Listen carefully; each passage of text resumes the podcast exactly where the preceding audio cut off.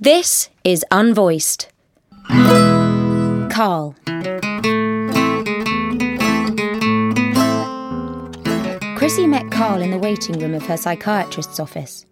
She watched him sign in at the reception desk while pretending to read the two year old copy of Hello magazine in her lap. Carl was over six feet tall with short, dark brown hair that stuck up at the back. He was the skinniest guy Chrissy had ever seen. From under his loose grey t shirt, his clavicle poked out, and Chrissy reckoned she could snap it like a wishbone if she wanted to. His skin was so pale Chrissy could almost see his veins and arteries, and behind his shirt, his translucent beating heart. He was exactly her type tall and sickly. When Chrissy came out of her appointment, Carl was waiting for her with a bouquet of white roses, which blended beautifully into his skin. Carl was moody and mysterious, kind of like Mr. Rochester, if Mr. Rochester wore Carhartt and drank flat whites. It was two weeks into their relationship when Chrissy found out his secret. They were at her flat, watching Titanic on her laptop. Towards the end, Chrissy started to cry. As the first big tear rolled down her cheek, she felt Carl's body stiffen and heard a sharp intake of breath. When the second tear came out, she felt him lick her face. What the fuck are you doing? Chrissy cried, leaning away from him on the sofa. She moved a hand up to where his tongue had been, as if he had just hit her. Carl looked embarrassed. He slipped his tongue back into his mouth and paused before sighing and saying, Look, Chrissy, there's something I haven't told you. What? Well, you know how we never go out for dinner together? How I always say, I've already eaten, let's just go for a drink instead? Yeah, so? Well, that's because I don't eat what you do. What, are you vegan or something? Carl wrinkled his nose. Oh, gross. No, I, I'm not a vegan. I'm just sort of like a vampire. Chrissy frowned at him. Oh, don't be cute, Carl. I'm serious, he said. Except I don't drink human blood. I drink human tears. And don't worry, I don't turn people into vampires. He touched her arm and said softly, I was born like this.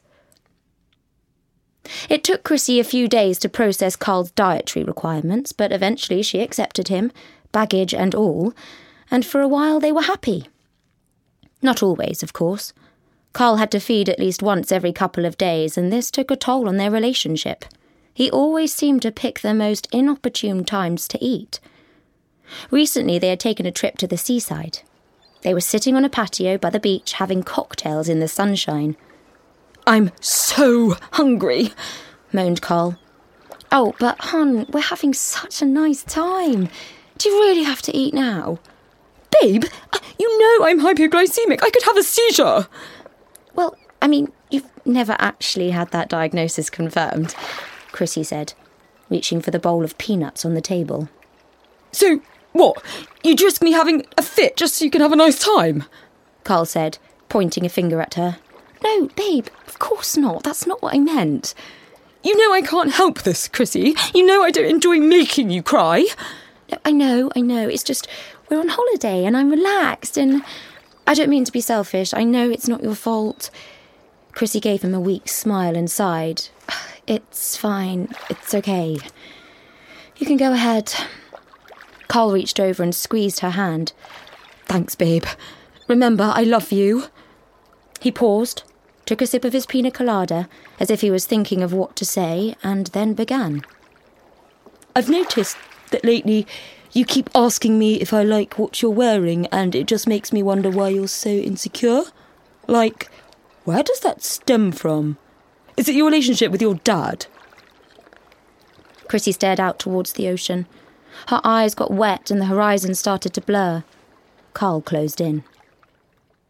Afterwards, back at the hotel, they lay on the bed, Carl satiated and sleepy, Chrissy drained and emotional.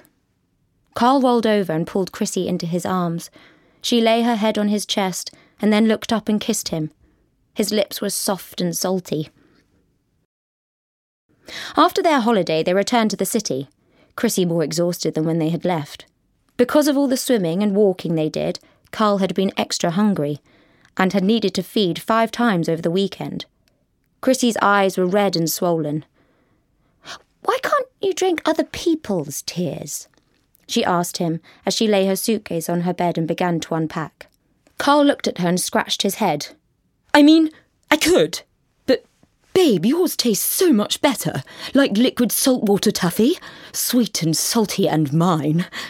He grinned and licked his lips. Besides, how do you feel about me licking another girl's face? Chrissy was throwing dirty clothes into her laundry basket. I mean, obviously, I don't want you to do that, but well, maybe we should do some research. I bet you could find them online, you know, like in a jar or something. Carl froze and stared at her. In a jar? Are you serious, Chrissy? Do you really think you could trust someone selling jars over the internet? Where would these tears be coming from? I don't want to drink tears from some exploited child in a third world country. Well, maybe they have fair trade tears for sale. Carl huffed and threw up his hands. Oh, yeah, like I have the money to buy fair trade. God, sometimes I feel you think I enjoy this, like I chose to be this way. No, babe, come on. I, I don't think that at all. I'm just thinking out loud here. What about your own tears? Could you drink your own? Carl gaped at her. That's insane. That's like me saying to you, Oh, hey, Chrissy, I'm fed up with you drinking water all the time. Why don't you just drink your own urine? Do you want me to get sick? Is that what you want? He shouted, throwing the bottle of sun cream he'd been unpacking against the wall. Chrissy let out a little scream and started to cry. No, of course not. Of, of course I don't want you to get sick. I'm sorry. I'm, I'm sorry. She reached for the box of tissues on the bedside table so she could wipe her face. Ah, pap, pap, pap, don't waste those tears. Carl said, swatting her hand away. He bent down to lick her face, moaning into her skin, his tongue sticky. As their relationship reached the five month mark, Chrissy developed a thicker skin. It became harder and harder to make her cry. She watched Million Dollar Baby stone faced, and Schindler's List got barely a sniffle. Carl tried everything to make her cry. He pretended to leave her. He told her he had cheated on her. He insulted her family and friends. He even threatened to kill her pet goldfish, Ludwig. Nothing worked. It was as if her tear ducts had sealed shut. So, parched and famished, Carl began looking elsewhere. Chrissy saw him a few weeks later on a park bench with a freckly young woman who was sobbing. Carl was scraping her face with a mini squeegee and collecting the tears with a red plastic funnel. Chrissy waved in their direction content that it was not her sitting on that bench. She threw back her head, closed her eyes, and felt the warm sun on her face. Tears of relief welled up behind her eyelids. When she opened her eyes, she saw Carl staring at her tear stained face and walked speedily out of the park.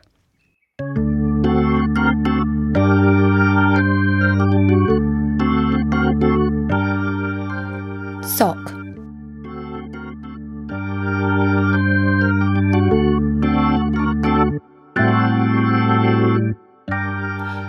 Relationship lasted six months.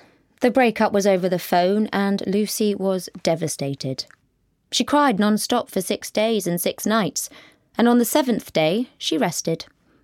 After all the crying, she decided to give her room a spring clean, reorganise her life, and get herself back on track. She pushed aside her bed, and amongst the dust bunnies and chocolate wrappers was her ex boyfriend's old sock. She picked it up it was a plain black sock, similar to hers, but with different ribbing on the toe, so she knew it was his. Lucy burst into tears. Her flatmate ran into the room and said, What's wrong? I, I, I've, I've found Michael's sock. Saw? asked her flatmate, putting an arm around her friend. What, what should I do with it? What do you mean?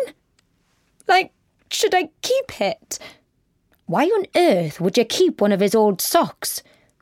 It's the only thing I have from him. That's because he was an arsehole who never gave you anything. Lucy looked at the sock and shook her head. He must have grabbed one of my socks by mistake. Oh, he wouldn't have left with just one sock. Throw the sock out. This is unhealthy. But Lucy didn't throw it out. At first, she kept it under her pillow and would stroke her face with it at night and use it to dry her tears. But one day, two buttons popped off her cardigan. She had been eating a lot of break-up brownies, and this gave her an idea. She sewed the two buttons on her ex boyfriend's sock, giving him a lovely, quizzical face. She adored her sock puppet boyfriend. They would stay up talking all night, getting to know each other again. He would ask about her family, and now he remembered all her cousins' names and offered to drive her grandma to the hospital. Of course, being a sock, he couldn't drive, but the thought was sweet. They still had rough patches, like the time when one of his eyes fell off. At first, it looked like there was nothing to be done because she had no more thread in her sewing kit, but she swore she would be his nursemaid until the day she died. However, in the end, Lucy found some thread, operated on him, and he recovered. Lucy's flatmate often heard her chatting away in her room, but Lucy explained that she was just Skyping with her headphones on. It felt quite exciting to have to hide their love. It was just like when they first got together and he still had another girlfriend. Eventually, Lucy stopped caring about being judged and wore her sock puppet boyfriend on her hand wherever she went. People in town would see her whispering to her sock puppet in the supermarket aisle, at the bus stop, in the doctor's office. Lucy's flatmate kicked her out, and Lucy and her sock puppet boyfriend had to move back in with her parents. Lucy's parents had never liked him, but they definitely did not warm to the sock reincarnation of Lucy's boyfriend. Lucy's mother would sneak into her room at night and try and steal the sock puppet, but Lucy clung onto him tightly. She enjoyed being the big spoon this time around. After a while, her family decided to stage an intervention, and her beloved sock puppet boyfriend was snatched from her by her lumpy cousin Justine and thrown into the fireplace. Lucy's heart forever broken, she lived out the rest of her lonely life working as a sales assistant in the menswear section of a local department store. The legend goes that her ghost still haunts the sock aisle, searching for her long lost love.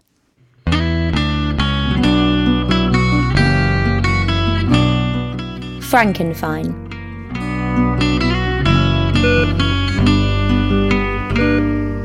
You've been lucky, Frank, said the doctor as she peered down at him on the hospital bed.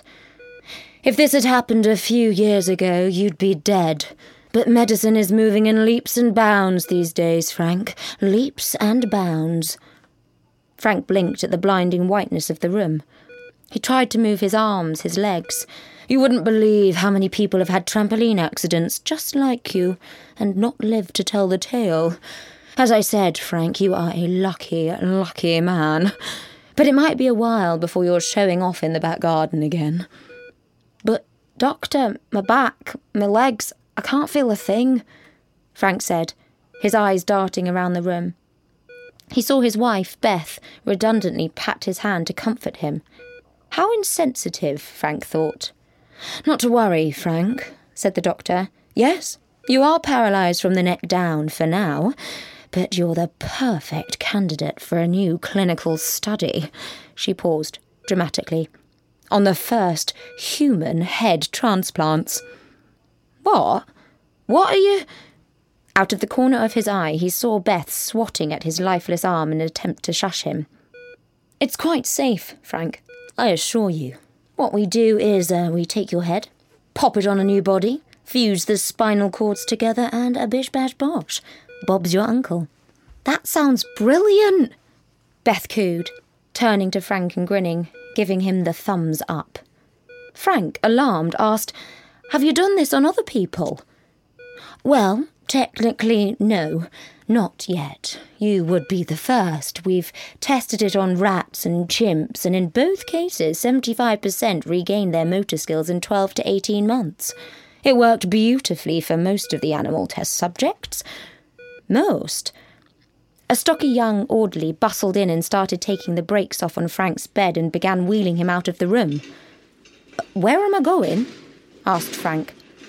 He tried to turn his head to look at Beth and the doctor, but he couldn't. So he directed his question to the beige wall in front of him. On it was a painting of a mother duck leading her chicks across a country road, a lorry looming on the horizon. The doctor stepped in front of the bed to address Frank.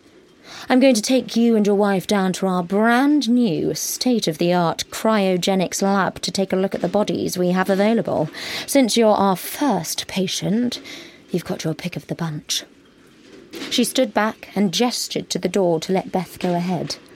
Thank you so much, Doctor, said Beth, stepping out into the hallway, knocking into Frank's bed as she went. Uh, do we have to do it right now? No time like the present, Frank, the doctor cried, throwing her arms up. The lab was a long white room, not much wider than a corridor. The walls were lined with clear, upright caskets, which hummed and reminded Frank of sunbeds. He tried to pretend that these weren't dead bodies, but just people getting a tan. They were in a tanning salon, he told himself, not window shopping for the dead.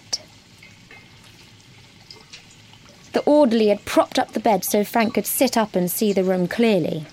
The left wall had women and the right wall had men. The bodies were naked, but the top part of the container had a black sticker over it, covering their faces. It reminded Frank of the grainy footage of streakers on football pitches, their genitals censored with a black box. The orderly rolled the bed along slowly, and Beth and the doctor stopped at each body to discuss it, like they were picking Frank out a new suit. Oh, no, Mrs. Burns, this chap has one leg significantly shorter than the other. Your husband would have to wear one of those platform shoes. No, no, we can do better than that. Oh, yes, thank you. You're quite right, Doctor. We wouldn't want that. Oh, what about this one? Beth pointed at a tall, rugged body. Frank would have guessed he'd been a lumberjack when he was alive. Ah, perhaps, perhaps. Let's take a look round the back. She peered around the back of the chamber. Ah, as I suspected. Take a look, Mrs. Burns. Beth looked behind the glass box, grimaced, and shook her head. The doctor continued. I mean, maybe hairy backs don't bother some people, but this fellow looks as though he could have been a woolly mammoth in a previous life, doesn't he? no, no, we can do better than this. They kept rolling past the bodies. As they stopped in front of a middle aged, pot bellied man, Frank said, What about this one, love? Beth looked at him like he was suggesting they graft his head on the body of a gorilla. Frank, that's basically your body now. Don't be silly. We have this wonderful opportunity, so we might as well get an upgrade. When your phone contract is up, do you get the same model? No, you get an iPhone 8. She shook her head and gestured for the orderly to keep moving. What sort of thing are you looking for exactly, Mrs. Burns? asked the doctor. Beth brushed her fringe out of her eyes and blinked. Well, doctor, I've never been too fussy, as you can see, she said as she swept her arm across Frank's body. But since we have such a wide variety of options, I'd like to get one taller than me. I'm five foot nine, you see, and I've always been a little self conscious about it. I mean, ideally, I'd want a mix of Channing Tatum and George Clooney. The doctor laughed. Well, you certainly know what you want. That's excellent. I'm sure we're going to find the perfect body for you, Mrs. Burns. Frank cleared his throat. But what about what? Beth put her hand on the bed and they stopped in front of chamber number 12. Oh, she breathed. This one is perfect. Frank looked at it. The body was of a man who couldn't be older than 35 and clearly worked out a lot. His chest was hairless and his abs looked like ripples in sand. On a white sticker on the front of the chamber, there were a number of statistics. Height, six foot three. Weight, 12 stone eight. Skin tone, white. Sunrise flush. Oh, please, doctor, tell me there's nothing wrong with this one, Beth pleaded. How did he die? She crossed her fingers and whispered, Don't let it be something gross, don't let it be something gross. The doctor peered at the chart next to the chamber. We're in luck, she said, turning to grin at Beth and Frank. Brain aneurysm. Yes! Beth punched the air in victory, holding her hand up to Frank for a high five, and then, remembering, picked up Frank's hand and high fived it for him. The operation was a success. Frank learned to move his new body and after 18 months was able to walk and feed himself and do pretty much everything on his own. But it still didn't feel like home. Beth, however, had really taken to the body. She was always buying it clothes and dressing it up and taking it out to dinner with her friends. Frank didn't feel like talking at these dinners. He would just sit quietly and eat his salad. Beth said it would be a waste to get such a nice, fit body and ruin it with carbs. While Beth and her friends would pull up his shirt and marvel at his abs, pointing out how you could see his pecs through the fine linen.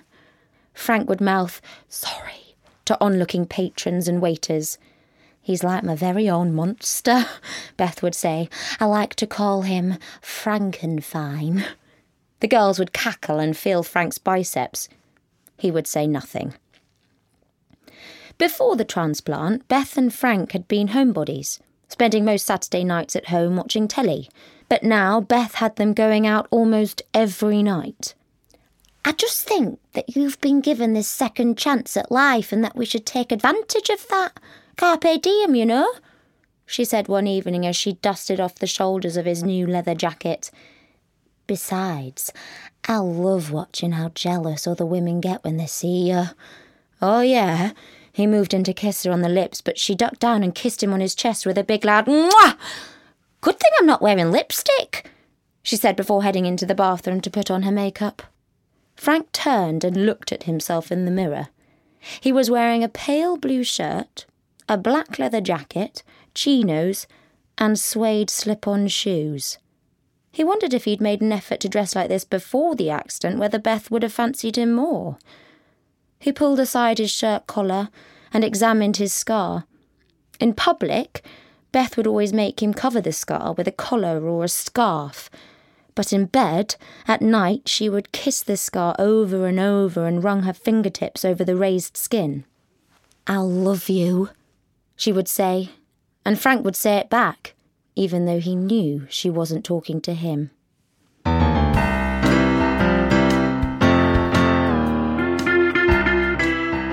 Love Rats was written by Katerina Incisa and directed by Georgie State, starring Megan Greaves. Music for this episode was composed by Andrew Armfield, with dubbing mixed by Jared Turner and original sound editing also by Andrew Armfield.